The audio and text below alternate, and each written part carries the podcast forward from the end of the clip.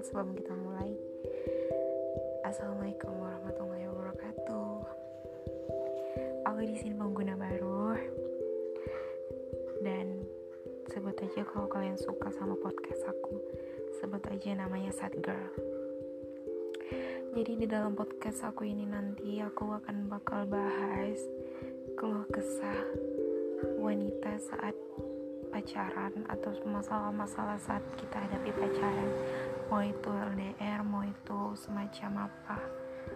Mungkin banyak wanita-wanita di luar sana yang gak tahu kenapa kita udah sekuat mungkin udah sebaik mungkin ke pasangan kita tapi tetap aja mereka itu